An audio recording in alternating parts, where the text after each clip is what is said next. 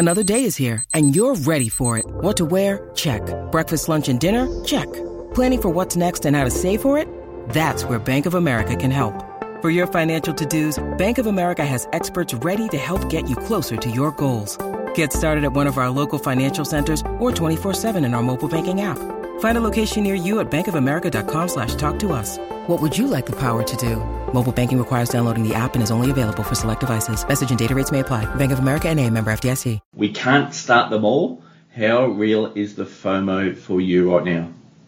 yeah, it's quite high, especially with I. I always find I think I'm a very glass half full person in my life, and I see that with fantasy. I think a lot of our content, probably from um, well pre February, is very much glass half full. Everyone can do this. Who's got upside and all that sort of thing, and and sometimes we get called out on that a little bit, but we always do like to find the good in people, especially our fantasy players. But there are quite a few that do have the upside, and it's about trying to find who's going to like actually fulfill that upside and, and how much of it there is. And that's it. There's a few of those guys there. Like I would love to start both Finn Callaghan and James Worpel, and I'm not sure if I can really fit them because it would mean that it'd be fairly light on there having both of those two blokes in the in the 400k range in the midfield. So that's an example. The FOMO of that is going. I'm going to get the wrong one. Um, is one part of it, but then also just those guys, uh, it's where we make our money. And you always go, and I, am old school, and this is that 50 trade thing, and maybe I need to be a bit more ruthless, but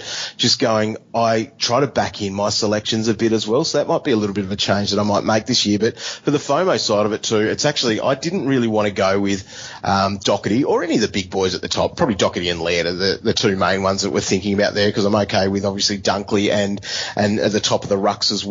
But, I think those guys there, there's a FOMO of that. A, when will I get them and how will I get them? That's the question that comes into my head about that because I'm very much against starting our top price players, especially even to like people can argue and Royal forever argue that um, Docherty's got upside, but my head doesn't really show a heap of upside, and I feel like there's more likely to either just uh, stay where they are, or uh, you know they could even regress a little bit. So, but there is the FOMO of a lot of other people are doing it now, and I feel like I want to do it as well. So um, just to lock it in, because then I then I don't have to actually worry about trying to get to them, because we've always had that position in a lot of seasons where we find that sort of clear guy at the top, and then it's really hard to get to them, um, despite you know a better selection being someone that's slightly more underpriced on the way through. That's even after you know a round five trade, for example.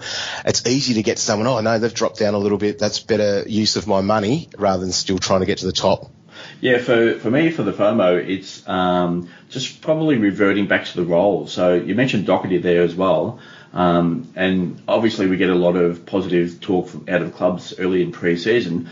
But from once we start to get that talk, it's, it's probably pretty much trying to put bullets and find holes in any particular type player that, you know, there's, there's receiving any type of positive talk. So then, uh, from, so I just will always revert back to the role. And then Docherty has, like, he has a specific role in that team, the halfback and midfield.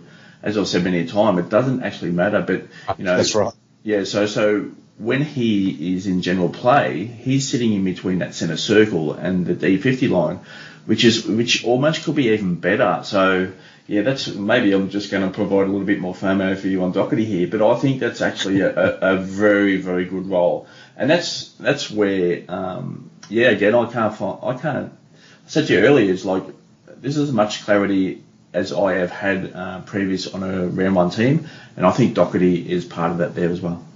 No, I agree. That's and that's the whole thing. I don't think it matters what role he's playing, and you know you can pluck some stats, and that's something we're very good at doing. Going, oh, when he played in the midfield in the last couple of games last year, he bloody averaged this or whatever. It doesn't matter that 115 that he's at is what we probably will see him do.